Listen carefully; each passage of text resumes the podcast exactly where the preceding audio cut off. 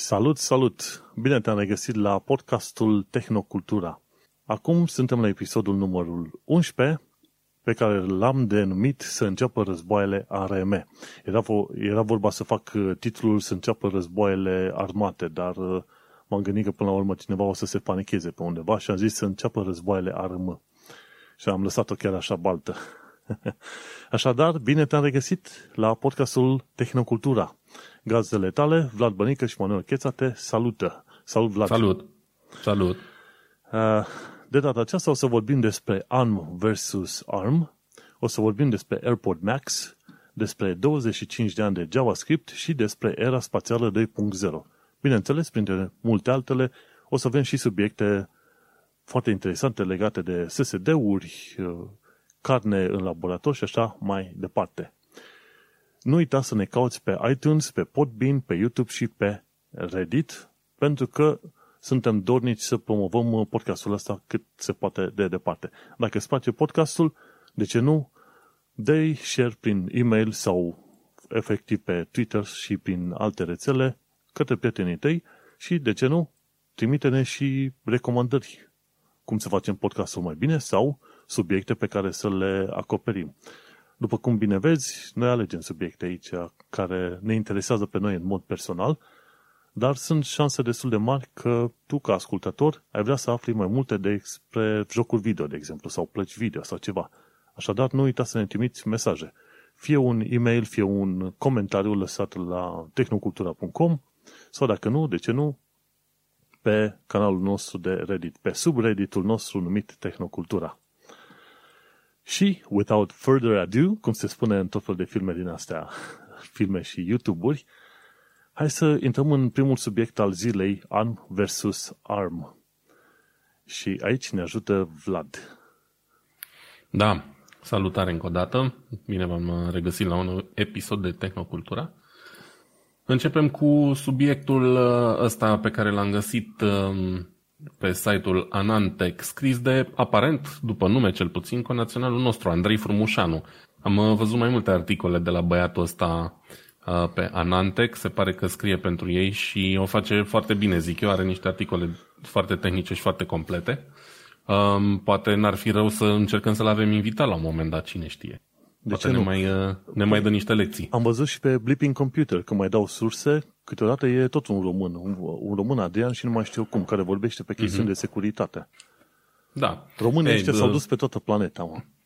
Clar, și mai ales pe partea de tehnologie avem reprezentanți de valoare. Uite, poate o să-l convoc într-un episod de Diaspora Cast, dacă reușesc să găsesc niște date de contact de la el. Poate nici măcar nu e plecat din țară, cine știe, poate scrie de undeva din țară. Promit că mă interesez. În fine, intrăm în subiect și anume Qualcomm au lansat acum de curând următoarea lor generație de sistem on-chip, că nu le mai putem spune procesoare, e vorba de un întreg sistem și anume Snapdragon 888, care este noul lor procesor flagship, cel care ar trebui să se bată, nu știm încă dacă de la egal la egal, dar teoretic de la egal la egal, da, cu noul procesor, noul chip al celor de la Apple, A14-le, care este momentan prezent în noua generație de iPhone. Și de ce e așa deosebit? Sistemul, o să încerc să mă obișnuiesc cu terminologia. Îi zicem SOC. De ce e așa deosebit, la SOC-ul ăsta față de precedentul, cât a fost, 868 sau ceva de genul? E bine, în primul rând, schimbă procesul.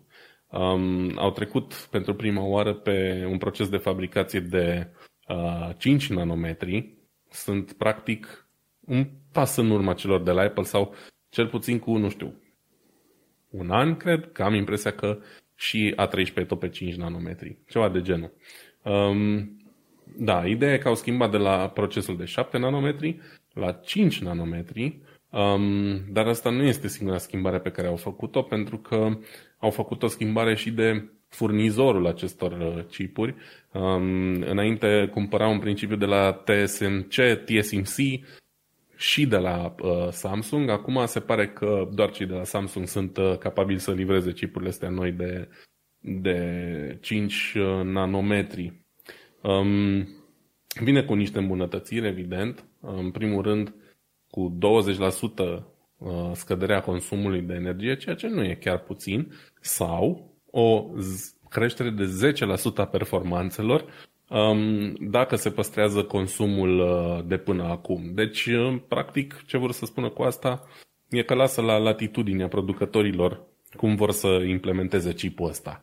Vor să-i păstreze o performanță ușor apropiată de oferta de până acum, cu un consum mult mai redus de energie, sau vor efectiv să dea niște putere mai multă cu același consum de energie. 10% nu pare mult, adică eu nu sunt impresionat. Dar totuși un pas înainte. Am și o curiozitate. Dacă tot e sistemul în chip, ce are? Ce include? Are placă video? Are CPU? Ce mai are? Are rame acolo? Ce are? Da, normal. Are tot tacâmul, ca să zicem așa. În primul rând, au un procesor grafic nou de la Adreno 660, care se pare că e de fapt marele salt, da? Acolo va oferi o performanță cu 35% mai bună decât vechea generație Adreno 650 și iarăși un pas important în față pentru Qualcomm și automat pentru telefoanele cu Android este faptul că modulul 5G este din nou inclus în socul ăsta. Generația trecută au renunțat să facă chestia asta pentru că au considerat că tehnologia nu este suficient de matură și unii producători s-ar putea să aibă probleme în a implementa corect tehnologia și atunci au scos chipul 5G de pe sistem și au lăsat la latitudinea producătorilor dacă implementează 5G sau nu. Acum, practic, cu procesorul ăsta au zis, e cam cazul să băgați toți 5G pe telefoane, că e suficient de matură tehnologia asta. Și, evident, asta ajută vitezele de transfer de date, o integrare mai bună pe plăcile de bază, da? Practic plăci de bază mai ieftine, cu trase mai puține, mai simple și așa mai departe.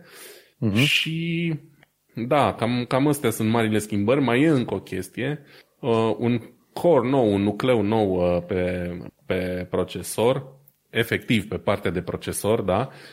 Vorbim de un procesor cu 8 nuclee, dar dispuse cumva asimetric, și anume 4 nuclee low performance, de model Cortex A55, alea economice, care consumă foarte puțin curent. Pe urmă, 3 procesoare Cortex A78 la 2,4 GHz, care sunt procesoarele de performanță înaltă, să zicem, și un procesor de performanță ultra înaltă, un nucleu de performanță ultra înaltă, Cortex X1, prima implementare a acestui tip de nucleu, tactat la 2,84 GHz. Și ăsta e practic nucleul de bază, nucleul principal, și celelalte 3 A78-uri ar trebui să-l ajute la task-urile intensive. Aparent se laudă cu 30% extra performanță cu nucleele astea față de generația trecută. Rămâne de văzut. E interesantă configurația asta 1+3+4, așa zici că e o echipă de fotbal cumva dispusă. Da, auzisem și că ăștia de la Apple cu M1 vor la un moment dat să facă cu 32 nuclee, ceva de genul ăsta. Da, se zvonea că următoarele generații, probabil nu M1, whatever 2 să zicem, da. În momentul în care se va renunța complet la procesoarele Intel, mă gândesc eu, vor avea până la 32 de nuclee. Păi adevărul e că e foarte posibil în momentul în care folosești un proces atât de mic, de 5 nanometri, un procesor cu 8 nuclee e practic cât unul de telefon, e mic, e minuscul, e cât un pătrățel dintr-o tabletă de ciocolată, știi? Ceva de genul. Evident îți permite să scalezi chestia asta la 32 de nuclee fără să-l faci enorm procesorul ăla, știi? Și clar, e un avantaj pe care l-au și de care se pot folosi. Cred că trebuia să schimb titlul ăsta de la podcast în războiul nucleelor. Da, încet, încet acolo se duce. Uite, AMD ne-a surprins deja în ultimii ani cu numărul mare de nuclee pe care l-au oferit chiar și pentru procesoare destul de mainstream. Pe urmă, Intel a adoptat un pic din rețeta asta și uite, acum și pe mobile se duce în direcția asta. Sau hai să nu mai zice mobile, că M1 nu se mai vrea un procesor mobil. Dar uite, până și eu am un AMD Ryzen 7 2700X, deci cu vreo 2 generații mai vechiuți, și era considerat în gama high-end al lui AMD atunci, dar nu era pro-level, știi? Și tot venea cu 8 nuclee, ceea ce nu era foarte... să zicem, obișnuit. 8 nuclee plus hyperthreading, 16 thread-uri, practic, știi? Doar cele mai performante procesoare de la Intel ofereau asta la un preț dublu sau triplu, ceva de genul, înainte să apară Ryzen. Și acolo se va duce bătălia. La limita frecvențelor suntem de destul de multă vreme și atunci unde se poate duce, știi? Face mai multe nuclee, exact. Mai ales în ceea ce privește dispozitivele mobile, unde nu prea poți avea frecvențe de 3,5 GHz sau mai știu eu cât, fără să omori bateria aia în câteva ore sau fără să fie foarte fierbinte telefonul, știi? Trebuie să găsești echilibru perfect, cumva. E important, e că până la urmă telefoanele astea tot evoluează, chiar dacă nu vedem noi. Practic au aceeași formă, pătrățoasă și așa mai departe, n-ai ce... Important e că evoluează. Și îmi place să văd luptele astea, deși, îți dai seama, nu mă duc să aleg neapărat un telefon numai și numai după ce procesor are. Sau... Sunt mai multe detalii. Nu mai e cazul. Uit, știi? Da, exact aia. Sunt chestiuni de finețele aici, ce discutăm noi. Că e pe proces de 5 nanometri, că e 7 nanometri. Până la urmă, nu o să te pui să faci editare video. Singurul loc în care, într-adevăr, te interesează să ai un procesor mai bun e atunci când iei poze și se face procesare pe poză, direct. Apropo, ai nevoie, da. Dacă tot ai deschis subiectul, am uitat să mai menționez una din funcțiile importante pentru pasionații de fotografie cu telefonul. Telefonul ăsta vine cu 3 nuclee separate pentru camere video, pentru că și în fotografia, cum ai zis tu, în telefoane e foarte mult procesată digitală în procesor ca să iasă cum ies pozele în ziua de azi pe telefoanele mobile. Și până acum existau cam cu 1, hai maxim cu 2 ISP-uri se numesc, da? Procesoare de imagine. Și ăsta e primul chip high-end, cel puțin, care are 3 procesoare de imagine. Adică asta va permite cu adevărat implementarea a 3 camere simultan, nu știu. Le poți combina cumva, whatever, să faci o poză din 3 camere. Până acum și telefoanele care aveau 3 sau mai multe camere nu puteau să le folosească pe toate odată, știi? Da. Maxim câte 2, făceau combinații din alea. Acum deschide niște extra portițe, să vedem ce or să facă producătorii cu ele. Ei, până una alta, până la telefoane și așa mai departe, cred că putem să trecem și la alte subiecte. Ideea e că se mișcă.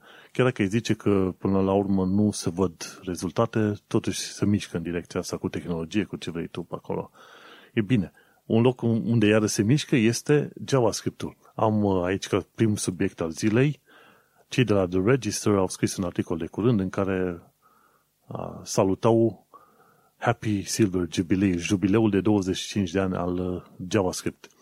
Pentru cei ce nu știu, JavaScript este un limbaj de programare foarte des folosit. Nu cred că există un website care să nu folosească JavaScript. Prea puține website-uri nu folosesc JavaScript. Cred că inclusiv Wikipedia, care pare a fi un website de ala simpluț, și el folosește JavaScript. Și JavaScript este limbaj de programare pentru web. Guess what? Este limbajul de programare în care lucrez și eu.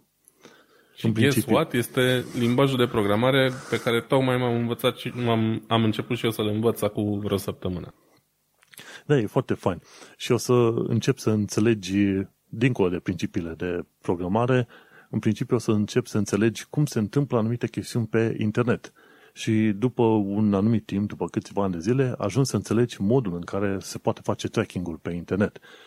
Cu ceea ce poate să facă acum codul de JavaScript, poți să recreezi un fel de film în care îți dai seama pe ce link-uri a dat cineva click, ce text a selectat, ce text a scris, tot ce vrei tu.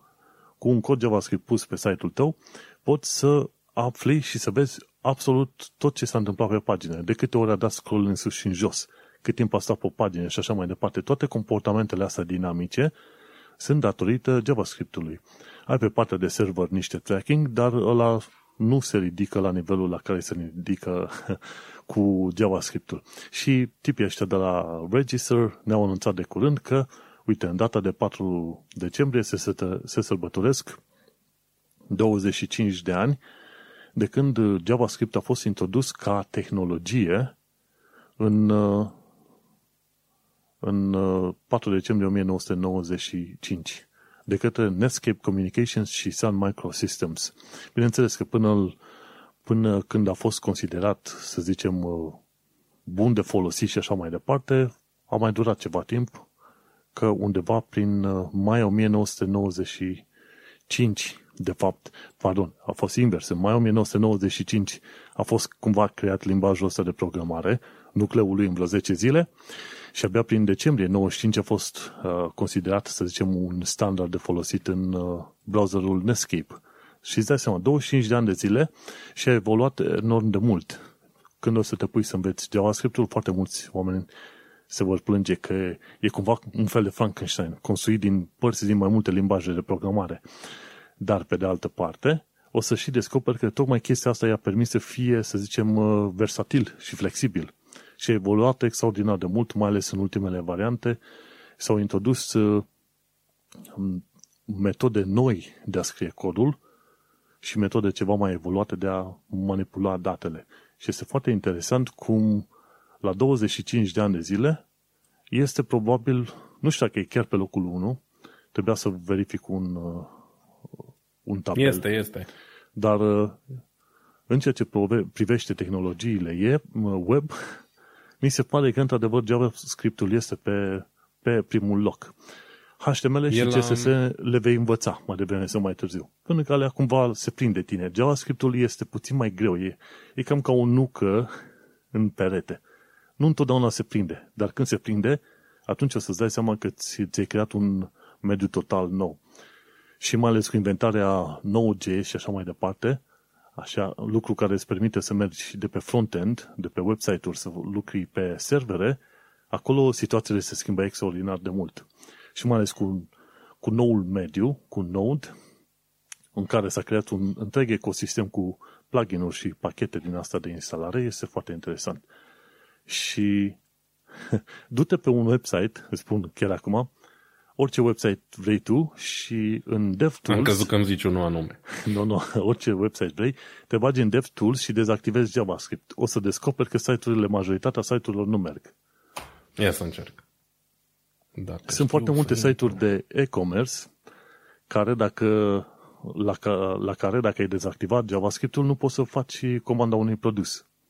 JavaScript-ul, vrem, nu vrem, a ajuns cumva să fie parte integrală a ceea ce înseamnă experiență pe internet. Și când ai un like, de exemplu, pe Facebook sau oriunde vrei tu, până la urmă un cod de JavaScript undeva trimite detaliile către serverul central. Depinde. Dacă ești pe web, discutăm. Dacă ești pe aplicație, acolo sunt alte limbaje de programare care lucrează. Dar, în fine, ideea este că, uite, 25 de ani de JavaScript și evoluează foarte mult. Este, să zicem, low barrier to entry.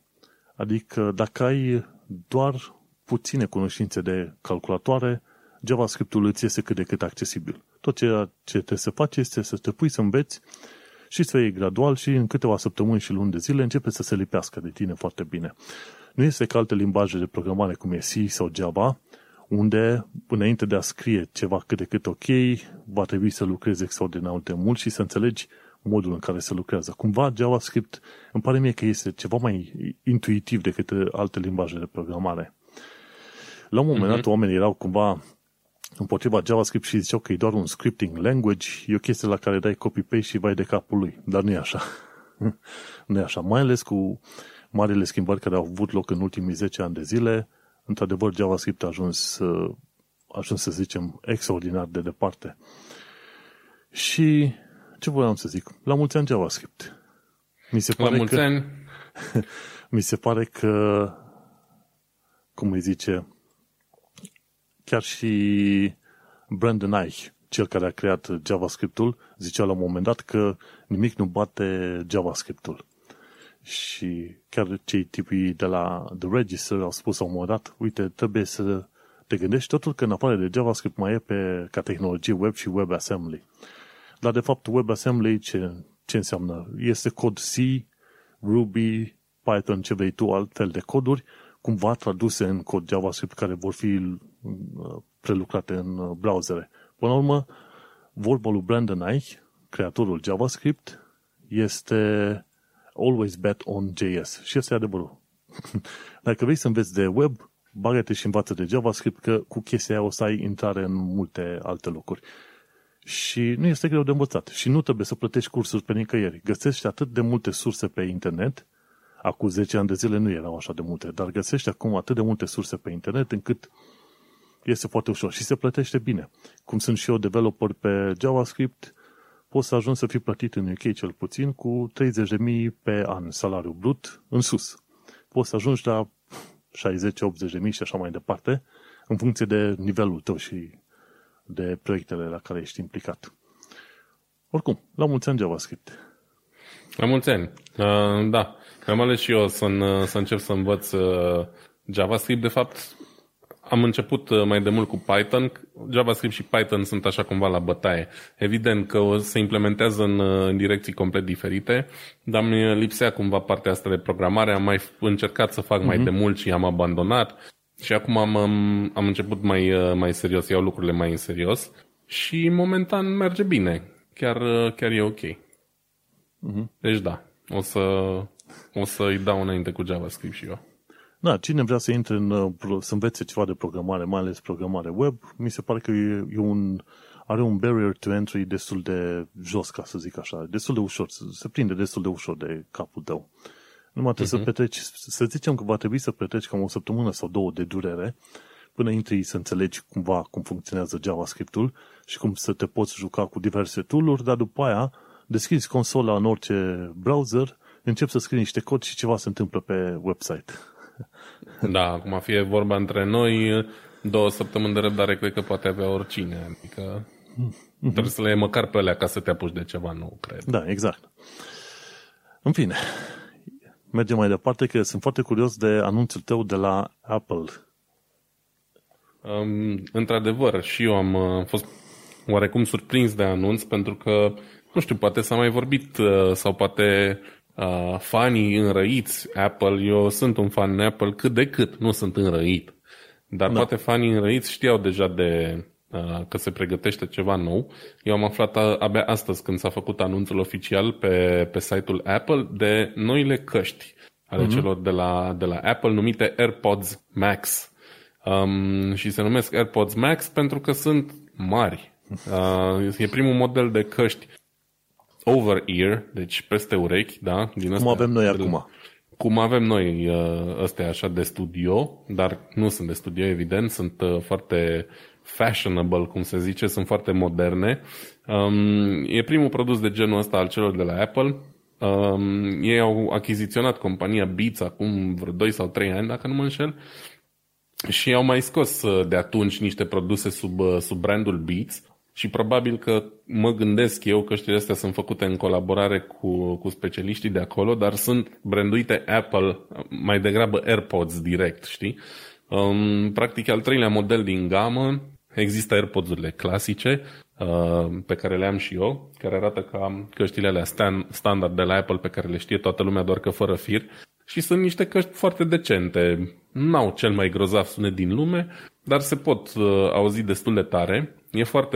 Sunt comode de utilizat, mai ales dacă ai telefon Apple, și asta îmi place cel mai mult, că nu mă chinui niciodată să le conectez la telefon. Tot timpul e foarte ușor să le conectez și dacă sar de la telefon la iPad uneori, se schimbă automat. Dacă am căștile în urechi, mă uit la ceva pe tabletă și cineva îmi trimite un clip pe telefon și dau drumul pe telefon. De obicei îmi face hijack telefonul la căști cât timp rulează acolo clipul și după aia pot să mă întorc la tabletă, știi? Fără prea mari bătăi de cap, fără să intru prin setările de Bluetooth și chestii de genul ăsta. Și asta îmi place mie la ecosistemul Apple. Faptul că își fac totul in-house și așa mai departe permite o compatibilitate bună între produse. În fine. Te-au prins în capcana lor, gata, n-ai scăpat. Mai nu știu dacă m-au prins neapărat în capcană, dar să știi că sunt și chestii pe care le fac bine și trebuie să le spunem atunci când e cazul. Mm-hmm. Ulterior au lansat AirPods Pro, care sunt tot niște căști in-ear, dar din astea gen DOP, cum le zice în română, care e și stilul meu preferat de căști în ureche, doar că fiindcă mi le luasem pe alea înainte, am considerat că nu e momentul oportun să mai dau încă 250 de euro pe niște căști. Am o moară nevastă mea, am o grămadă de căști prin casă, la propriu, am căști de la, nu știu, 100 de lei până la 300 de euro pe aici. Și știu că există mult mai scumpe, evident, dar în fine, încerc să o păstrez în limitele decente cu căștile. Și au ieșit astea de la Apple, care sunt nu neapărat pe gustul meu, dar o să le cumperi. Nu cred că o să le cumpăr prea curând, pentru că sunt extrem de scumpe, o să ajungem și la asta în curând. Nu sunt neapărat un fan al design-ului. Design-ul e foarte fain și modern, dar nu mă văd eu purtând așa ceva. Pentru cine e curios, puteți merge direct pe apple.com/AirPods-Max. Găsiți link-ul și în show notes și o să vedeți acolo ce înseamnă un design cu adevărat modern. Practic, banda care ține cele două cupe cu difuzoarele e dintr-un oțel inoxidabil cu un material cauciucat și pe partea care se sprijină pe cap e un material textil cumva elastic care și respiră foarte bine și promit ei că distribuie foarte bine greutatea căștilor ca să nu simți presiunea pe craniu. Știi că uneori anumite căști pot fi obositoare după ce le porți mai multă vreme. Uh-huh. Și cred că e nevoie să sprijine foarte bine căștile astea, fiindcă cred că sunt destul de greuțe. Banda e din oțel inoxidabil și cupele în sine, cupele din care sunt făcute căștile, sunt din aluminiu, care nu e cel mai greu metal, dar nu e nici ușor ca plasticul, știi? Designul cupelor în sine e foarte fain, cumva inspirat din căștile alea clasice de elicopter, așa niște pătrate cu muchii rotunjite. Și ce mai găsesc interesant e că comenzile de pe căști sunt făcute să semene așa un pic cu ce ai pe Apple Watch. Adică există o rotiță din asta ca de ceas, o coroană, de pe care reglezi volumul și sări piesele de colo-colo și încă un buton care nu știu exact ce face, probabil va fi integrat cu Siri, mai știu eu ce.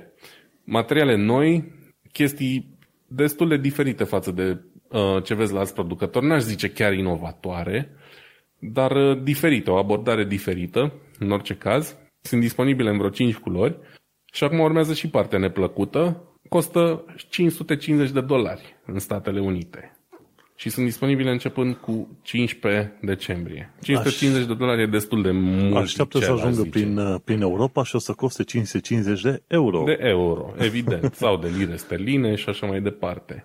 Ideea e că e destul de multicel. Eu mă gândeam că ei vor să intre pe piața asta pe care momentan sunt Bose Quiet Comfort 35 și produsul de la rival de la Sony WH-1000, cred că au ajuns la MK4, acum eu încă am MK2-ul, care sunt căștile astea Bluetooth cu noise cancelling pe care toată lumea și le dorește, mai ales când zboară cu avionul, fiindcă au niște sisteme de noise cancelling foarte performante. Și au și un sunet destul de bun, știi? Da. Și cumva, cu ele ar părea că vor să concureze, doar că ele sunt cu vreo $150-200 mai ieftin. Știm cât timp țin bateriile? Sunt wireless, nu? Așa am înțeles. AirPods Max. Da, se laudă cu până la 24 de ore, dacă nu mă înșel, ceea ce, iarăși, nu e rău deloc. E mai mult decât ai avea nevoie, să zicem, dar nu e rău. Uite, eu, de exemplu, am zile când la muncă, dacă sunt singur cuc și am de lucru, pun căștile în urechi, dau drumul la muzică și mă apuc acolo de butonat. Și la un moment dat, după vreo 4-5 ore, îmi dau seama că mor căștile, știi? Și mă enervează un pic chestia asta, pentru că mi-ar plăcea să mă țină alea 8 ore. Bă, dacă eu sunt singur cuc la muncă și 8 ore pot să stau cu căștile în urechi și ascult muzică, vreau să pot face asta, știi? N-am nevoie de 24 de ore. Dar 8 ore mi se pare sweet spot-ul ăla, știi? Că efectiv merge în surdină, nici măcar nu le dau tare, să zici că le consumă energie, că le dau tare, le dau doar așa, cât să am ceva pe fundal, să nu fie chiar numai zgomotul de la de la cele câteva IC-uri care au părți în mișcare pe care le am pe acolo și mă enervează, știi? Mm-hmm. Da, multe inovații se laudă... A, uite, 20 de ore, scuze, nu 24, am exagerat. Ei, ce 24 de ore pe lângă 20 de ore? Nimeni nu cred că continuă așa. Clar, nu? E mai mult decât suficient și pentru cel mai lung zbor cu avionul e suficient. Și se laudă că vor avea un sunet deosebit, foarte bun, aia rămâne de văzut după ce o să vedem primele teste. Momentan e prea devreme să ne dăm cu părerea. Au multe microfoane ca să ofere un noise cancelling foarte bun și dacă modul în care performează AirPods Pro, adică doapele alea, e ceva după care ne putem lua, s-ar putea chiar să aibă un noise cancelling foarte bun, pentru că lumea în general e foarte mulțumită de performanțele pe care le oferă căștile alea, știi? Sunt cumva pe piața asta de căști, există extrem de mulți producători premium. Dar cumva Apple a reușit din prima, vorba aia, cu primul lor model de căști in-ear cu noise cancelling, să devină un fel de reper în domeniu, știi? Pentru că oferă un produs foarte echilibrat, care poate n-are cel mai bun sunet, poate n-are nici cel mai bun noise cancelling, dar per total oferă cea mai bună experiență și cea mai bună combinație a funcțiilor. Și cam asta e ce... mi-aș dori eu și probabil ce-și doresc și mulți alții de la un produs de genul.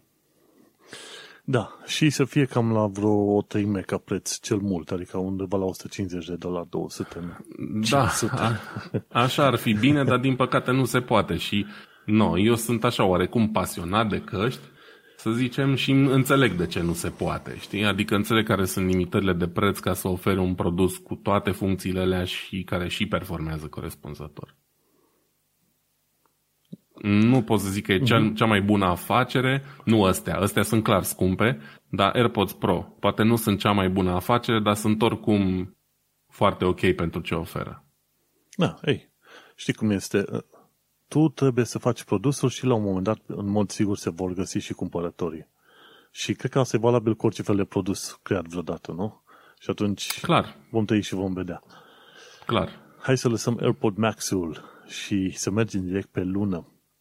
Am ales un subiect și chiar în paranteză am pus New Space Age sau suntem în Space Age 2.0.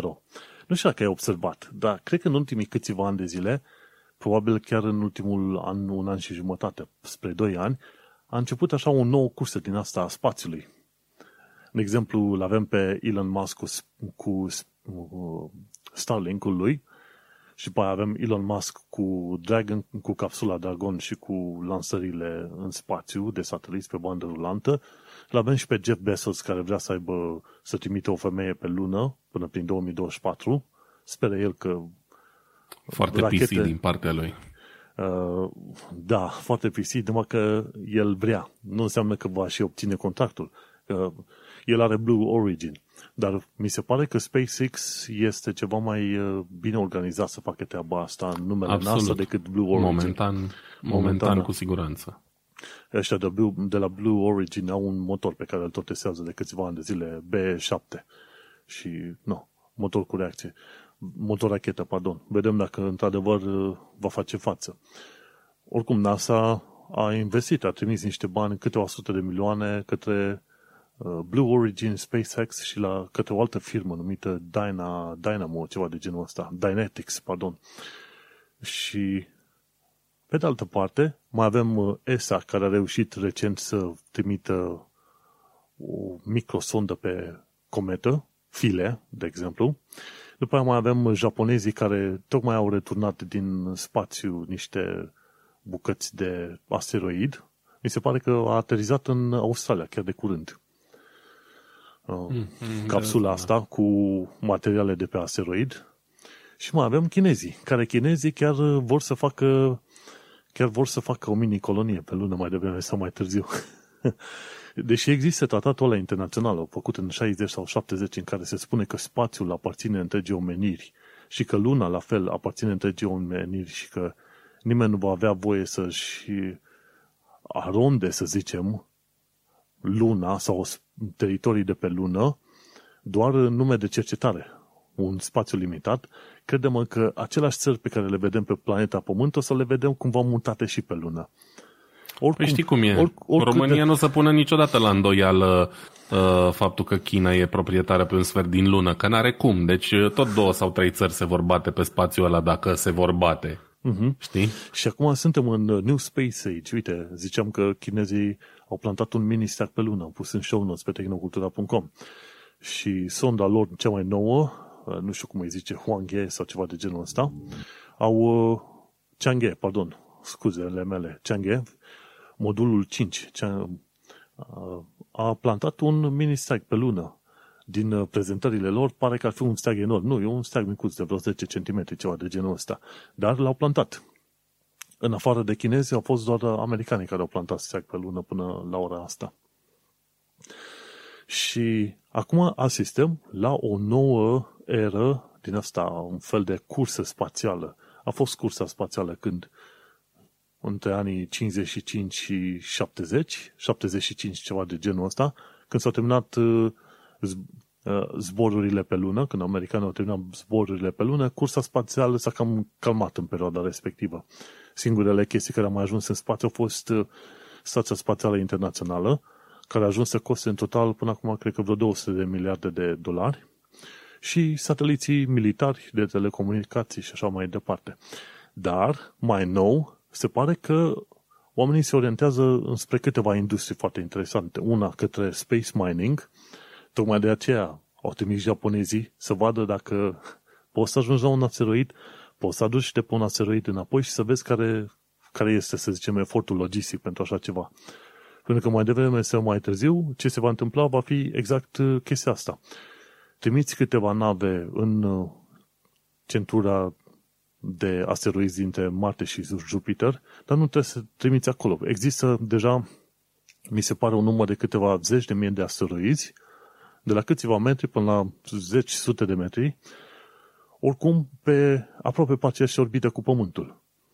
Trebuie doar să găsești catalogul, afli care asteroid vrei să fie, pe care vrei să-l preiei și îl duci frumușel pe Lună. Și de pe Lună îl prelucrezi, obții materialele și le transporti către Pământ. Mai ales în perioada asta, mai ales cu electronicele din ziua de astăzi, avem nevoie de metale rare. Platină, paladiu, iridiu și, bine, de aur nu mai zicem. Și deocamdată gândește-te că există, mi se pare, doar 2 țări mari care îți oferă tot felul de chestiuni ce țin de electronice. Mi se pare că e Bolivia, care are litiu destul de mult, și mai e China, care are, să zicem, monopol pe tot felul de metale rare. Așa că mineritul pe asteroid pare o idee bună, să zicem 10-15 ani de zile. Și adevărul este că chinezii au împins puțin cam tare în perioada asta și plantând un steag pe Lună, le face cumva cu mâna de departe și americanilor, și rușilor, și europenilor și zice, nu, hai să vă vedem pe voi dacă puteți. Și într-un fel e bine. Se ambiționează unii pe alții și, într-adevăr, undeva până în 2024-2025 o să vedem din nou oameni pe Lună. În sfârșit, o să avem și noi momentul 1969 și generația noastră. Uite ce mișto e că sunt oameni pe Lună. Sau trimitem oameni pe Lună. Și în momentul de față o să fie puțin diferită treaba, pentru că o să poți să și stabilești, să zicem, stații din astea de cercetare pe Lună. Dar oricum, așteaptă-te ca într-o 100 de ani de zile să fie din nou mici colonii create pe toată Luna asta, cu toate tratatele posibile și imposibile. Tratatele alea sunt bune atâta timp cât nimeni nu mișcă nimic. Când începe să miște cineva într-o anumită direcție, e game over. Dar oricum, absolut. E bine. Mă bucură că și Jeff Bezos visează la spațiu. Poate cu ocazia asta nu mai înghite pe de-a întregul tot felul de magazine de pe Pământ. Ce aș mai vrea eu să adaug foarte pe scurt, dacă tot am vorbit despre spațiu și despre lupta dintre Blue Origin și SpaceX, e că în timp ce Blue Origin tot testează motorul ăla de câțiva ani de zile deja, SpaceX tocmai a lansat a 100-a misiune de succes de la înființare, acum vreo 2 sau 3 zile. Au lansat, era un Dragon Cargo, către stația spațială pentru reaprovizionare. Să le ducă vorba aia, o salată beof, o zacuscă că vine Crăciunul. No. Și ce fac ăștia cu SpaceX-ul este că reușesc să aterizeze înapoi prima treaptă. Pentru câta oară. Și alea sunt enorme. Nu știu dacă ai văzut niște filme de prezentare. Da, ai crede că ar fi în alte de 10. 4 etaje. Poate chiar mai mare atâta. Mai mult. De fapt nu, vorbesc prostii, de 10 etaje chiar. Așa, da. Îți dai seama, să ai efectiv la un moment dat, după ce se consumă combustibilul folosit, ai efectiv un tub din ala enorm de 10 etaje care trebuie să îți aterizeze vertical într-un punct fix anume, undeva în ocean. Platforma aia și cu o marjă de eroare foarte mică. Uite, am găsit o poză acum, e unul din oamenii ăștia care stau pe lângă racheta aterizată, e cât vârful unuia dintre picioare. Cam ăla e raportul. Da, și atunci mă gândesc că GBSOS mai are foarte mult de recuperat. Dar în fine, lasă-i să se bată între ei. Între timp și ESA, European Space Agency, și mi se pare că și România este membră în European Space Agency. Din ce știam eu ultima oară, cred că în urmă cu vreo câțiva ani de zile, România plătea undeva pe la, ce știu eu, 100 de milioane de euro anual ca să fie membră în European Space Agency. Și atunci... Nu știu dacă chiar asta e și suma, în mod real, dar poate, cu ceva baftă, am putea vedea și un român astronaut. Cine știe? Păi ar cam fi cazul, că momentan e ca atunci când, nu știu, îți faci un abonament la ceva ce nu poți folosi, pentru că noi cotizăm la ESA și n-am avut un astronaut român, vorba aia de pe vremea când... Am avut astronaut român doar pentru că făceam parte din blocul sovietic, nu să mă ierte domnul Prunariu, dar norocul lui asta a fost. De ce să nu o zicem pe aia dreaptă? Nu, și atunci vedem, poate vedem și noi un astronaut român pe acolo, pe undeva prin spațiu. Hai să lăsăm spațiul ăsta. Ne întoarcem înapoi pe pământ. Ultimul subiect pe care l-am propus eu pentru astăzi este vorba despre subiectul meu preferat din ultima perioadă și anume Smart Cities și o parte din ceea ce ar însemna un Smart City care ar trebui deja să fie, să fie peste tot. Este vorba de iluminatul stradal cu LED, ca să nu mai zicem de iluminatul stradal smart cu LED. Articolul ăsta din Cities Today spune că un sfert din tot iluminatul stradal la nivel global ar putea să fie smart până în 2030, adică în următorii 10 ani. Mie mi se pare așa, sunt un pic dezamăgit că eu m-aș fi așteptat ca până în 2030 la ce țeluri ambițioase au unele țări să reducă emisiile de carbon la zero până în 2030, să nu mai ai să nu mai accepte mașini cu combustie internă până în 2030. Mi se pare că să nu ai iluminat stradal smart cu LED până în 2030 e așa, e un fel de dezamăgire. Mi se pare atât de ușor de atins chestia asta, unul la mână pentru că ca să faci iluminat stradal cu LED normal, prost, da? Nu inteligent, e o chestie doar de a schimba niște becuri și poate niște stâlpuri în anumite, sau stâlpi în anumite locuri. Iar să-l faci smart, iarăși tehnologia există. Adică nu vorbim de chestii care n-au fost inventate încă, știi? Vorbim de chestii existente, senzori de mișcare, tot felul de timere și mai știu eu ce vor ei să implementeze acolo. Și am rămas așa un pic desumflat și mă gândeam totuși că, nu știu, un sfert ar însemna nici măcar toată lumea civilizată, cred, unde există cea mai mare densitate a populației, de fapt. Înțeleg că poate țări mai sărace din emisfera sudică nu își vor permite sau corupția e prea mare în anumite locuri încât nu își vor da ea interesul, dar în lumea civilizată cred că ar trebui să ajungem la un 50% lejer până în 2030. Așa mi se pare mie. Bine, acum discutăm de proiecte de infrastructură. Alea întotdeauna... iau mult și ca timp și ca energie și ca reguli și plus să nu uităm că nu întotdeauna LED-urile sunt cea mai bună soluție. Dacă e să te uiți la lumina generată de către un bec normal cu incandescență și un bec cu LED, o să observă o chestie foarte interesantă. Pare totul mai întunecat în încăperea în care luminează LED-ul. Și mica problemă a surselor de lumină pe LED este că au un spectru, să zicem, spectrul este destul de limitat, adică ai roșu, galben și albastru, dar spectrul de bandă este destul de limitat, pe când lumina incandescentă cuprinde lungimi de undă de la, ce știu, roșu până spre albastru, dar toate și intermediare, pe când LED-urile de obicei sunt destul de limitate. Au exact, să zicem, 300, 400 și, ce știu eu, 500 de nanometri lungimi de unde și cam atât.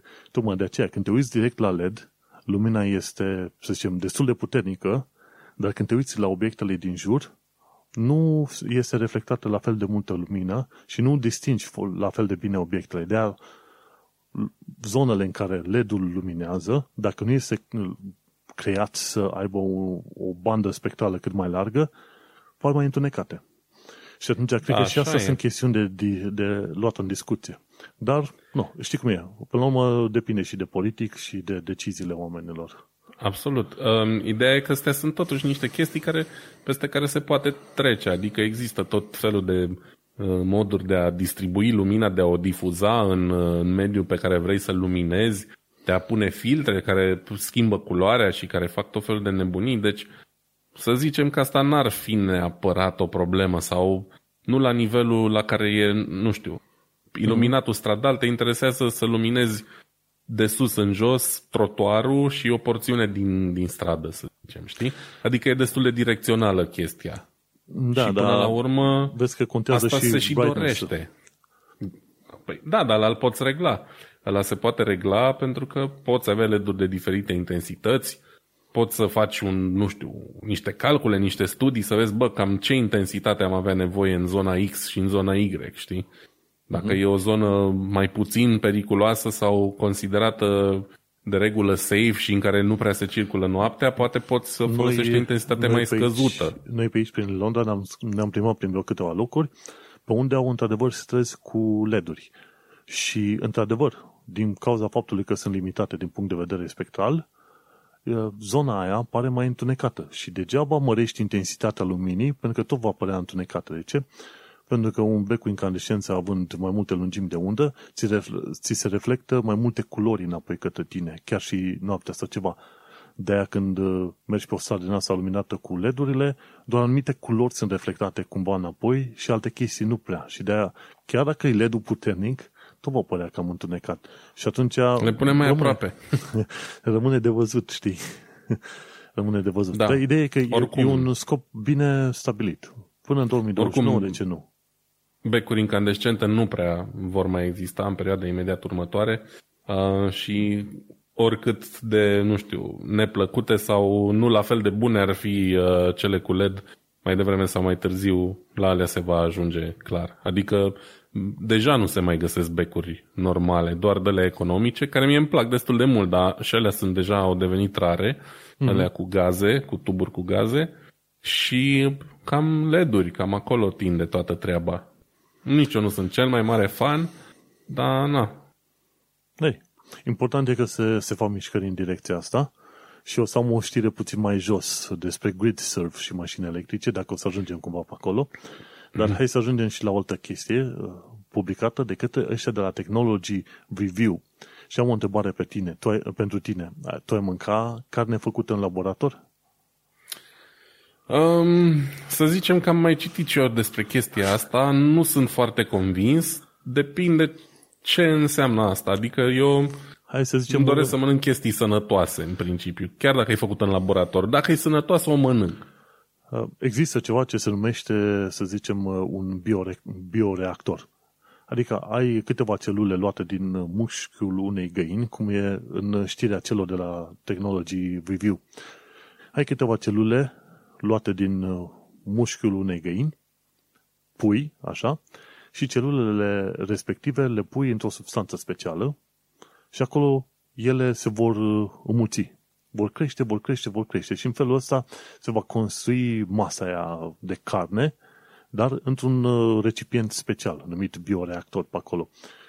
Adaugi tot felul de nutrienți necesari, în așa fel încât celulele să se dividă tot mai mult și să crească acolo. Și în felul ăsta e ca și cum se numește cultura de carne în felul ăsta. Și ocazie cu care, într-adevăr, la nivel de celulă musculară, ar trebui să aibă cam aceleași proprietăți, proteine, ce vrei tu mai departe, celule musculare, cu diferența e că n-ar trebui să omori un pui ca să mănânci carnea respectivă. Bineînțeles, cred că e o mică diferență că una este să fie un picior de pui care a fugit și a folosit mușchii ea și alta e ceva crescut în laborator, într-un bioreactor de genul ăsta. Dar important e că, există o serie de oameni numiți flexitarieni care ar mânca carne dacă ar exista în stilul ăsta făcut în laborator. Adică fără să fie omorâte animale ca să-ți facă ție carnea respectivă. Eu aș mânca. Ci că prin 2013 a apărut o reclamă la TV cu un burger care costa $330.000. Și acum au reușit să reducă prețul la, nu știu cât, undeva pe la vreo $25-30, ceva de genul ăsta. Undeva în Singapore, mi se pare că există o firmă numită Just, care are voie să vândă carne crescută în laborator și acolo cei din Singapore au verificat nu numai carnea, produsul final, ci și procesul prin care s-a ajuns la carnea respectivă. Și gândește-te că mănânci acei chicken nuggets, de fapt carnea este făcută o pastă, pasta este extrudată într-un fel, ca să zicem așa, în chestiuni lunguiețe, după care arunci în pesmet și așa faci mâncarea. Ei, la fel fac și ăștia. Au celulele alea musculare, crescute în bioreactor și mănânci sandwich-ul. Sandwich-ul sau ce faci? Chicken nuggets de genul ăsta. Și, da, dacă sunt verificate, mi se pare că rețete de genul au fost aprobate și de către FDA la american și cred că urmează și în Uniunea Europeană.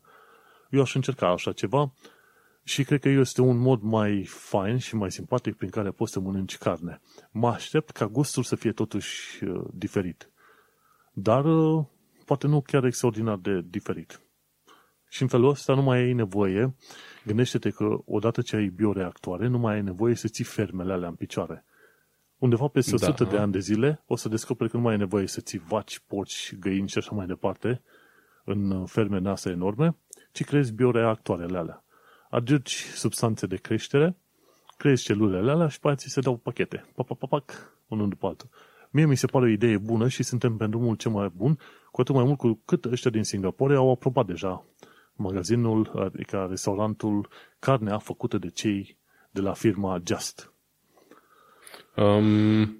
Ce pot eu să zic este că pe lângă treaba asta cu facem carnea asta în laborator și automat nu mai poluăm atât de mult și nu mai chinuim animale, e doar o parte din adevăr.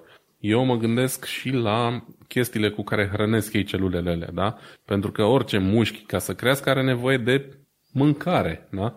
Noi deja avem o problemă cu modul în care sunt hrănite animalele în fermele astea. Pentru că deja se știe că alimentație proastă a unui animal de consum duce la o calitate proastă a cărnii și aia automat se poate transmite la cel care o consumă și poate provoca boli. Ei bine, pe mine mă interesează mult mai mult ce mănânc eu și cu ce e hrănită carnea aia ca să fie crescută. Înțelegi?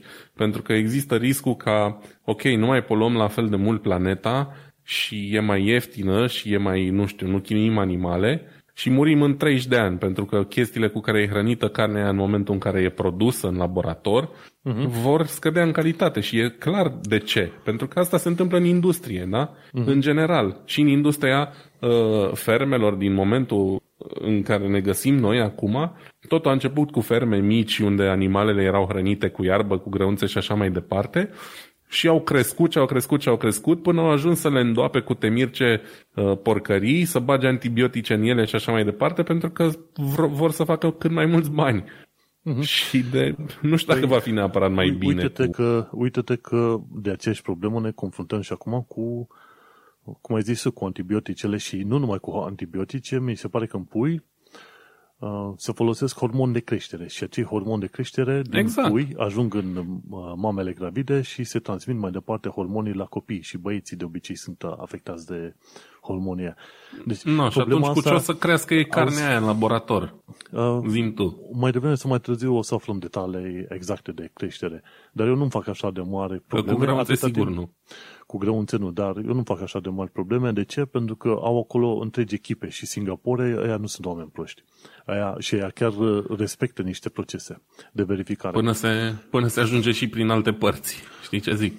Da, dar nu-mi fac așa. Eu nu fac așa de mari probleme. Gândește-te că atunci când e vorba de antibiotice, hormoni și așa mai departe, e o problemă a industriei în sine, nu o problemă a procesului de obținere a cărnii.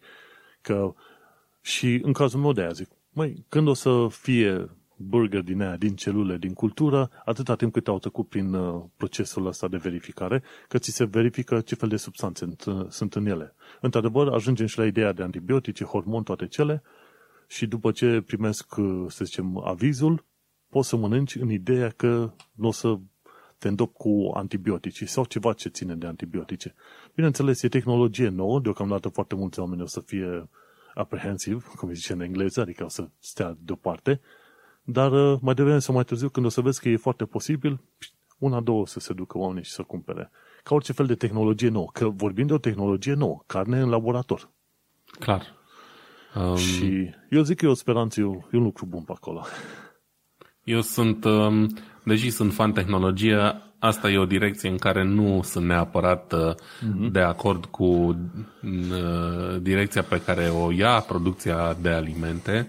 Eu sunt de părere că viitorul aparține din nou fermelor mici, produselor locale și că se va ajunge la un moment dat în care lumea o va lua din nou către origini, să zicem așa. Mai devreme sau mai târziu, nu știu. Și nici nu știu ce va cauza asta, dar da. Oricum, gândește-te că există și o variantă mixtă de bioreactor în care se cresc direct diverse organe. Și poți să facă deja treaba asta. Dacă vrei să ai, de exemplu, o inimă de porc crescută din celule de inimă de porc. Ceva de genul ăsta. Știi cum e, dacă vrei, cred că mai degrabă și dacă vrei și dacă nu vrei, dacă mai vrei să trăiești, s-ar putea să ai nevoie. Dar asta iarăși e un caz extrem, știi? E un caz în care ai de ales între asta sau moarte. Știi cum e? Zice. Putem să urmărim subiectul ăsta timp de ani de zile și să revenim peste un timp și să zicem, băi, am mâncat un sandwich de ala și a fost bun. Și a fost ok. Clar. În fine, eu îmi doresc să fie ok, nu mă înțelege greșit, doar că sunt un pic sceptic și mi-e un pic teamă de chestia asta momentan. Ei, știi cum e, cât de curând. Hai să mergem la un alt subiect, că discutai la un moment dat de orașe inteligente.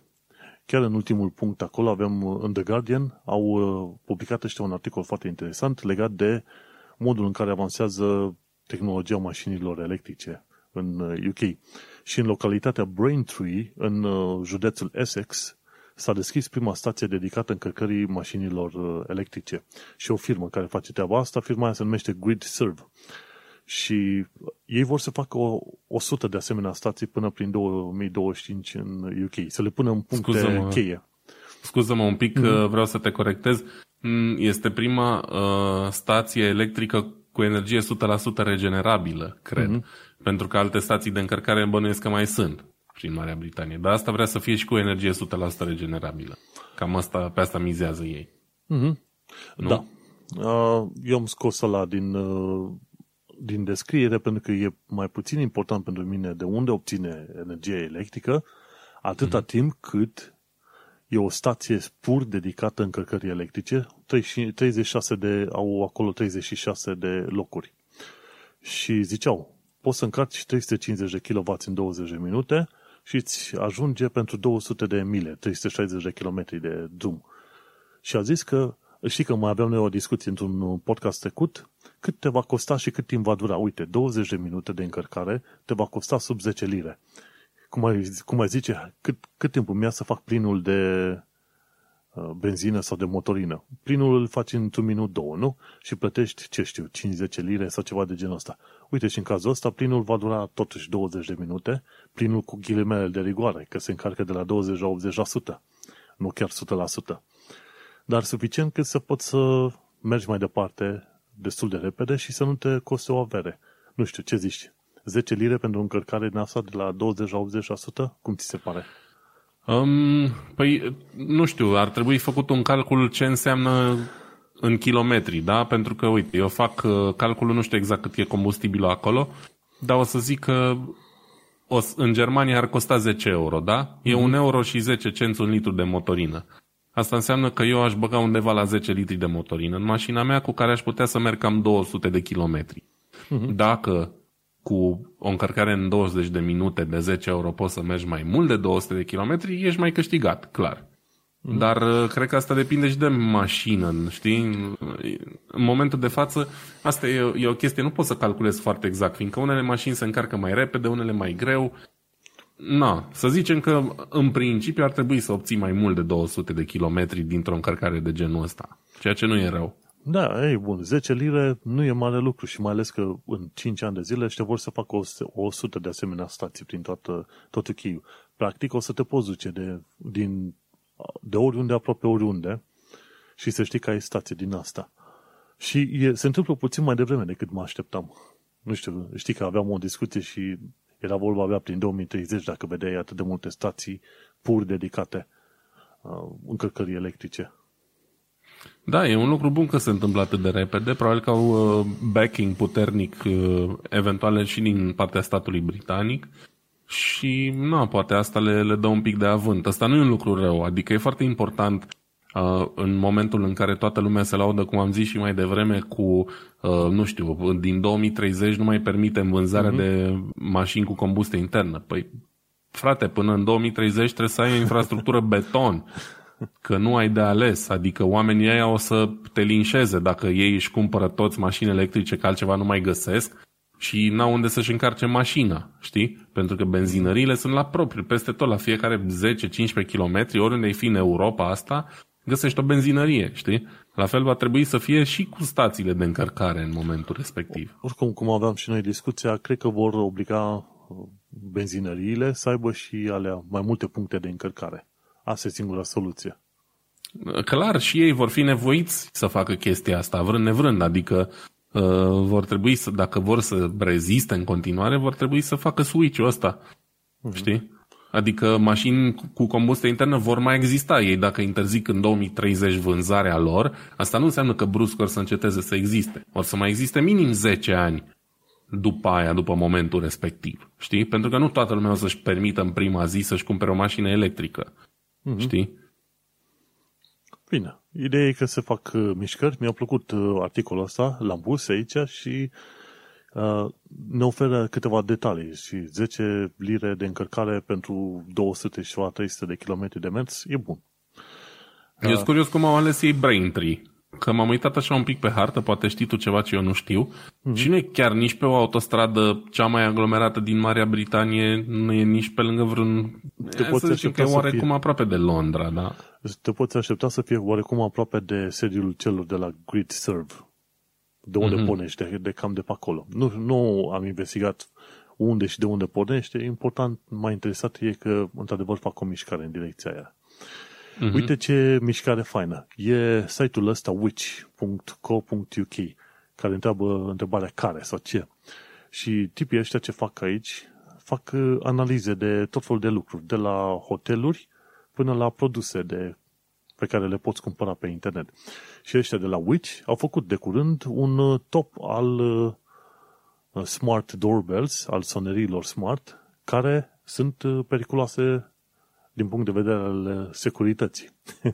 Și ziceau la un moment dat că atunci când este vorba să cumperi sonerii din astea inteligente cu camere video și ce vrei tu, e de preferat să iei de la firme cunoscute, gen Google, Amazon și așa mai departe, pentru că măcar știi ce politici de colectare de date au firmele respective, știi ce politici de actualizare de securitate au.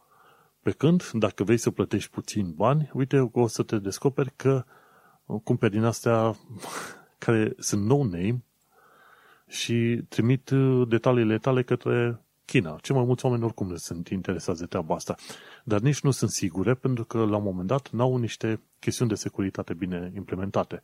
Și cineva poate veni în apropiere de casa ta să-ți hăcuiască rețeaua internă tocmai din cauza faptului că ai un, așa zis, smart doorbell. Adevărul e că dacă pui eticheta smart la ceva, nu înseamnă că e smart. E doar o chestie de marketing în cele mai multe situații. Bineînțeles. Iar tipii ăștia de la Witch au spus, cele mai multe probleme au fost cu soneriile astea smart care au primit eticheta Amazon's Choice. Și nici măcar nu vreau să încep despre subiectul Amazon Choice. Amazon Choice, acolo sunt trecute alea care primesc bani. Deci plătită reclamă pentru ele și atunci cumva Amazon le pune pe prima poziție și spune ok, astea sunt alegerea noastră, dar de fapt nu sunt efectiv. Și i-au vorbit de mai multe asemenea camere, de exemplu e de la firma Victure, care are probleme de genul ăsta. Mai e firma Kihu, mai e Citronix, deci au niște nume din asta și au altele care nu e niciun fel de nume, ci zice doar sonerie smart și gata. Și au spus că sunt probleme din asta, de exemplu, datele nu sunt criptate, oamenii pot să spargă datele respective, plus că, la un moment dat, detaliile tale, tot ce se poate strânge de pe acea sonerie smart, sunt trimise către China. Ori, noi nu suntem conspiraționiști pe aici, dar, în principiu, cât de multe date și cu cât mai multe date se duc către China, e cu atât mai prost. Nu suntem conspiraționiști, suntem realiști. Exact. Nu suntem mari fani ai sistemului comunist din China, care strânge detalii pe bandă rulantă despre aproape orice om de pe planeta asta, prin orice fel de sursă reușește. Și atunci, dacă vrei să îți iei un smart doorbell, ia ceva de la Amazon, Google și așa mai departe, nu ia de la firme gen Victure, Kihu, Q-I-H-O-O, nu-i luat Kihu, sau de la Citronix. În principiu, evită chestiile ieftine, care sunt no-name sau branduri de care n-ai auzit ever. Și ăsta este sfatul celor de la Witch. Am și eu un sfat care se potrivește cu sfatul lor. Uite, am intrat pe Amazon și caut webcam. Că vorbeam noi mai devreme că mi-ar trebui un webcam, da? Da. Și dau aici search și am așa, în felul următor. Primele două produse sponsorizate. Un webcam care se numește Jellycomb, 32 de euro, cu 1059 de review-uri, foarte pozitive, 4,5 stele. Al doilea este tot sponsorizat de la Aoki, de Aoki am mai auzit. E tot o firmă din asta mai low cost, dar fac produse cât de cât decente. Asta costă 50 de euro, are 7300 de review-uri și 4 stele. Și pe locul 3 este este webcam-ul de la OneSview, W-A-N-S-View, 1080p with microphone, webcam USB 2.0, plug and play for laptop, bla bla bla bla bla, care are 1280 de review-uri de 4 stele, costă doar 20 de euro și este Amazon's Choice. Interesant. Pentru că tot ce înseamnă... un no-name este un Amazon's Choice. Cum se poate? Nu e deloc interesant, este doar jigodism în formă pură, marca Amazon. Cine plătește poate să primească badge-ul ăla de Amazon Choice, ăla se vinde, nu e nimic pe bune acolo, totul e pe bani și îți recomandă numai mizerii. Uite, am toată pagina asta, da? Îți zic acum că m-am enervat. Al câtele e un produs de la o marcă ok. Deci primele 6 sunt chinezării, 7, 8 Jellycom, mamă câte modele au ăștia de la Jellycom, frate. Deci am dat scroll prin toată prima pagină și primul Logitech webcam ăsta, clasicul lor webcam de acum, care costă 100 de euro și are 25.000 de review-uri și aproape 5 stele, este al 15-lea, cred că, în lista asta. Înțelegi? Deci un produs cu 25.000 de review-uri care are aproape 5 stele și de la un brand de top în domeniul ăsta, e al 15-lea, da, jos de top, după o tonă de mizerii din China. Deci nici nu vreau să încep. Fraților, și dacă mă aștept ca oamenii care ascultă podcastul ăsta se pricep cât de cât la tehnologie, dați-le peste mâini dacă aveți prieteni care cumpără pe baza etichetei cu Amazon Choice, dați-le cu rigla peste mâini. Este una din cele mai mari țepe de pe Amazon, dacă nu cea mai mare. Numai și numai porcării. Și așa se întâmplă la orice categorie de produse. Doar că pe ăsta l-am căutat eu azi și na, am avut pregătit, să zicem, exemplu. Gata, m-am enervat.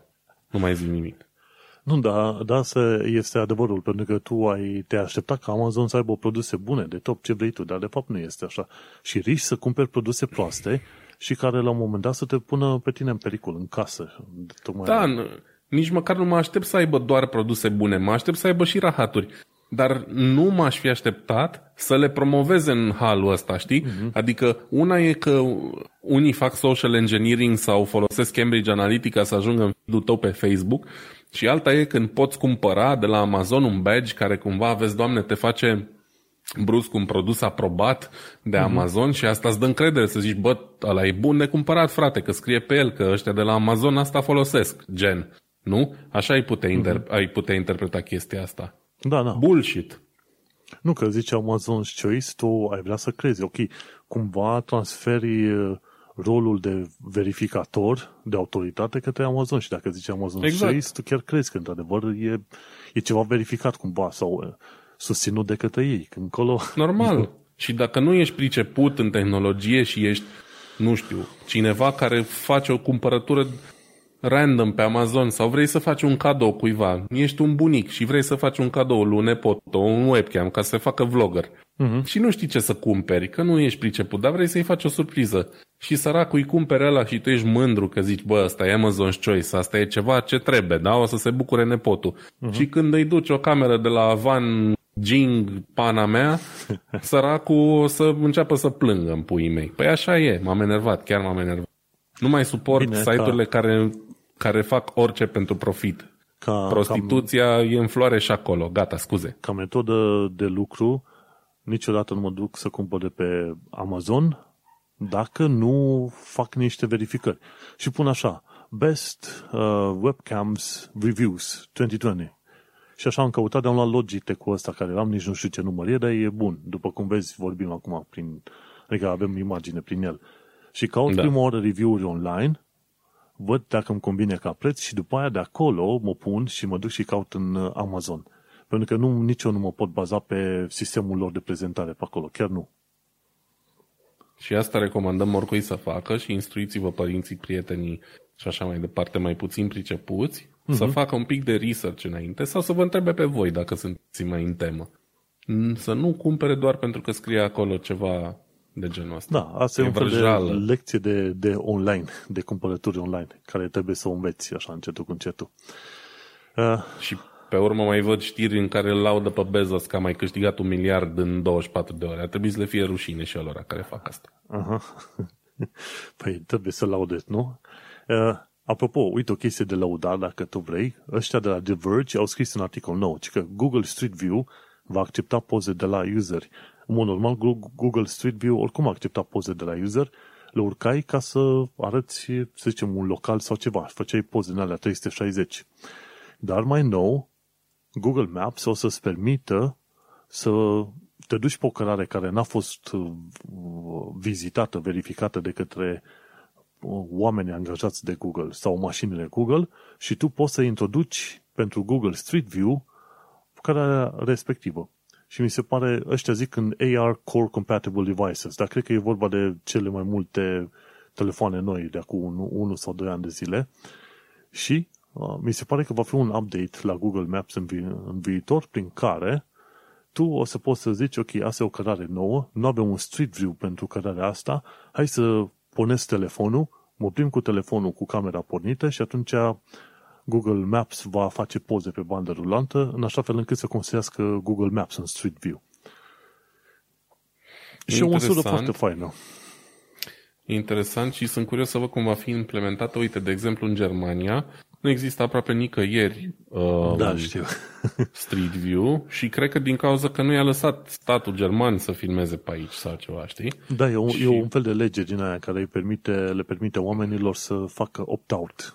Da, și atunci dacă eu trimit videouri cu alea din fața blocului meu și vecinul cu alea din fața blocului lui și face toată Germania tot așa, atunci nu știu care mai e scopul la faptul că până acum n-a existat sau sunt ăștia pasibili de pușcărie sau nu înțeleg. În fine, e Germania are legi ciudate. Da, e posibil să fie prin lege organizată treaba asta și atunci Google Maps nu va permite Street View-uri probabil pe anumite zone din Germania. Dar oricum, din ce am înțeles eu, mă uitam și că au fost însă 170 de miliarde de imagini pentru sistemul de Street View pe 10 milioane de mile, adică cât? 10 milioane, o milă, 16 milioane, în principiu așa ar veni, pe 16 milioane de kilometri vizitați pe toată planeta. Îți dai seama, 16 milioane de kilometri vizitați stânga-dreapta și 170 de miliarde de poze. Tu te gândești acolo ce logistică te să ai și ce sisteme în care să, într-adevăr, să construiești acel Street View. Bine, dacă este cineva care putea să facă treaba asta, e într-adevăr Google. Ei au tehnică. Și așteptăm acum update-ul, în curând, pentru Google Maps. Un viitor update în Google Maps îți va permite să faci tu un Street View al tău, să trimit după aia imaginile către Google și ei vor aproba. Foarte interesantă chestia asta. Mergând mai departe, o altă chestie interesantă este știrea de la Tom's Hardware. Și că netizenii redditori la luptă împotriva scalperilor de pe eBay. Până anul ăsta, eu n-am știut ce era la un scalper. Și scalper ce e? Nu prea au fost în prim plan până anul ăsta, ce-i drept. Nu, au fost în prim plan pentru alte domenii, gen fashion, Adidas, chestii de-astea. Dar cumva, scalperii ăștia au descoperit că se pot scoate bani sănătoși de pe plăcile video. Anul trecut a fost teroarea mare, anul trecut și cu un an înainte, pentru că nu aveai plăci video, pentru că toți ăștia care se ocupau de criptomonezi, de cryptomining, le cumpărau. Și pentru userii obișnuiți ca mine și ca tine care vor să se joace un joc, nu mai erau disponibile. Scalper, de fapt, ce sunt? Samsari. Ăsta e termenul românesc, samsari. Exact. Și samsarii ăștia de rit nou au boți care fac comenzi pentru ei. Și atunci e cât un samsar din ăsta, face, ce știu, comenzi de 10-15 plăci video de la NVIDIA sau AMD și după aia oamenii ăștia ce fac? Iau plăcile video și le vând prin eBay.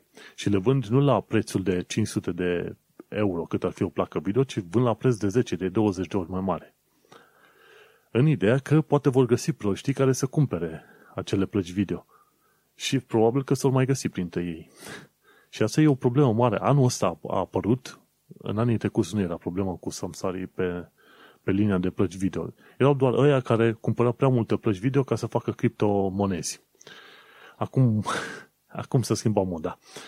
Și mi se pare că pe Reddit, la un moment dat s-au unit și au zis, ok, haide să le dăm peste cap ăstora cu activitatea lor de samsari. Și au început să creeze boți care fac, cum se zice, auctions, nu mai știu cuvântul în română, m-am prosit. Ce fac? Pe eBay, în mod normal, când vrei să cumperi un produs, eu spun că dau 1 leu, tu spui că dai 2 lei și așa mai departe. Termenul nu l-am în cap. Pur și simplu l-am pierdut din creier.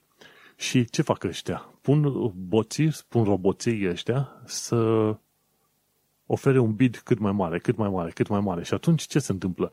Ăștia scalperii sau scamatorii ăștia ce mai sunt, trebuie la un moment dat să verifice fiecare ofertă și să o anuleze. Și timpii pe care îi pierde făcând anulări de oferte și așa mai departe, sunt timpii care nu-i folosesc ei în a căuta alte plăci video și de a le cumpăra de la NVIDIA sau de la alți producători.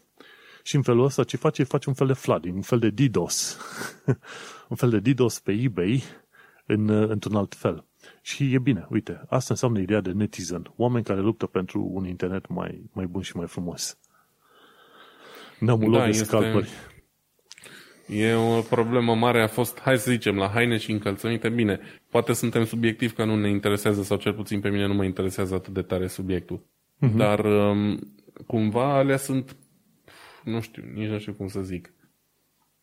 Da, nu mai zic nimic. Vreau să zic că nu sunt produse atât de rare, dar de fapt tocmai asta e chestia, că scalping-ul se face pe limitate pe chestii rare și așa mai departe. Mm-hmm. S-a făcut acum pe plăcile astea video care...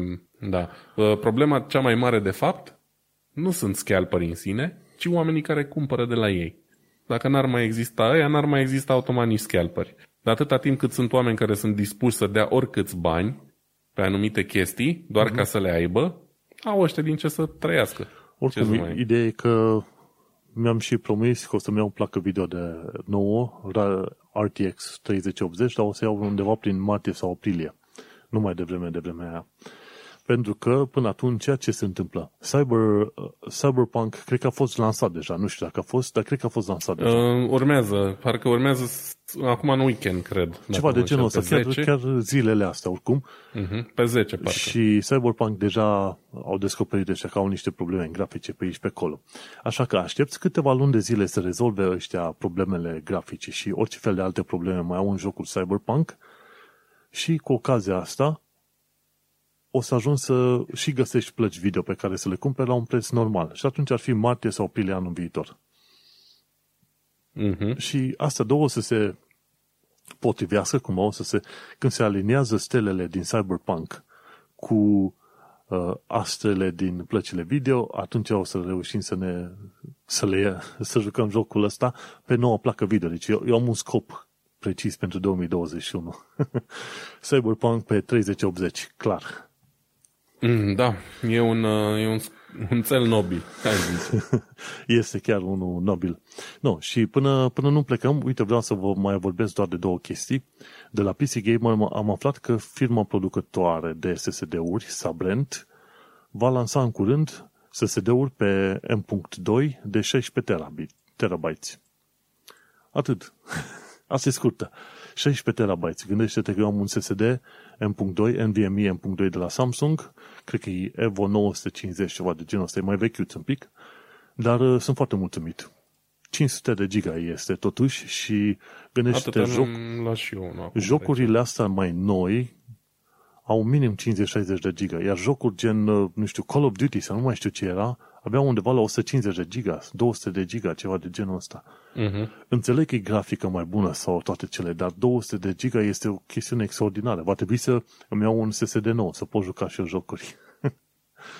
Eu mi-am cumpărat unul de 500 de giga recent, pentru că nu mai am atât de multe jocuri pe PC și storage-ul, efectiv fișiere, chestii de genul mai mari le țin pe hardul normal, cam și unul de la care se învârte, clasic. Da. Și pe ăsta chiar doar 2 sau 3 jocuri am. Și da, momentan sunt mulțumit de performanță. E NVMe, nu mai știu ce firmă e exact, nu cred că e a data, dar e Kingston, da. Uh-huh. Și sunt mulțumit de el. Nu, dar uite-te, 16 tera. Bine, hai să nu uităm. Sabrent a creat SSD-urile astea de 16 tera pentru servere, pentru cloud. Nu neapărat pentru clienții obișnuiți, dar asta înseamnă că în câțiva ani de zile o să vedem și noi pentru un client obișnuit. În viitor o să cumperi și tu la 100 de euro ceva de câțiva tera. No. Și ultima chestie de la Tom's Hardware, ci că producătorii de SSD-uri schimbă piese fără a anunța consumatorii. Adică ai același număr de inventar, SKU, Stock Keeping Unit, dar sunt diverse părți. Și au spus ăștia că sunt două chestii care le mai schimbă producătorii. Fie e controllerul din SSD, fie este, să zicem, stocare efectivă pe ce tipuri sunt. Și au făcut ăștia niște verificări, au zis, băi, e bine când rămâne același SKU, același număr de inventar și când schimbi piesele cu ceva mai bun, dar problema apare când ai același număr de inventar și schimbi piesele cu ceva mai rău. Și ăștia de la Tom's Hardware s-au luat în special de cei de la ADATA, și era vorba de SSD-ul numit XPG SX 8200 Pro, care e probabil unul dintre cele mai bune dintre alea pe acolo. Și se plângeau în special de controller, nu contează acum că ce model e, NG, SM2262, NG și așa mai departe, nu contează. Se plângeau de controlere și de faptul că firmele nu anunță atunci când fac schimbări de componente. Și o chestie care nu știam că se întâmplă, dar uite că ăștia de la Tom's Hardware le anunță. Așadar, atunci când când vrei să iei un SSD sau probabil orice fel de piesă electronică și nu e on par sau nu e chiar pe viteza și pe performanțele specificate, este posibil ca tu să fi nimerit niște piese care nu erau tocmai potrivite, știi?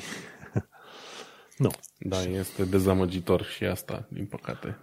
Important este să știi că se întâmplă treaba asta și că unii oameni schimbă treburile astea. Deci e vorba de controller și de memoria flash. Cam asta două flash care se schimbă și doar atât. În caz că ai luat un produs care e exact pe numărul ăla și nu e la performanța care știi tu, trebuie să te aștepți ca să fie fost schimbat controllerul sau memoria flash. Și cam atât am avut de zis pe astăzi și pe toate știrile mele de zi cu zi. Tu mai aveai ceva de pomenit? Nu. Foarte bine. Foarte bine. E bine ca la un moment dat să ne oprim și să nu batem câmpii mult prea mult. Sunt, bineînțeles, extraordinar de multe chestii de discutat, dar știi cum e. La un moment dat să ne decidem să mai oprim conducta de știri și de informații. Da. Oricum, orice fel de păreri, sugestii, recomandări, de ce nu, pe tehnocultura.com, ori dacă nu, pe subredditul nostru de la Tehnocultura, trimite-ne și atunci vom discuta subiectul respectiv, ne vom informa și, de ce nu, o să-l aducem în discuție aici. Așa că, până una alta, Vlad Bănică și Manuel Chețate, îți mulțumesc că ne-ai ascultat. Am discutat despre ARM versus ARM, despre AirPods Max, 25 de ani de JavaScript și despre era spațială 2.0. Te salut și ne mai auzim pe data viitoare, dar nu înainte de a face un fel de shameless promotions. Ia zi, Vlad, ce vrei să faci un shameless plug? Urmează episod nou de Diaspora Cast, probabil poimâine. Ei. Da, cu un român care s-a întors în România după 19 ani în străinătate. Nu dau prea multe spoilere acum, o să vedeți atunci despre ce este vorba. O poveste interesantă și cred că o să vă placă să-l ascultați.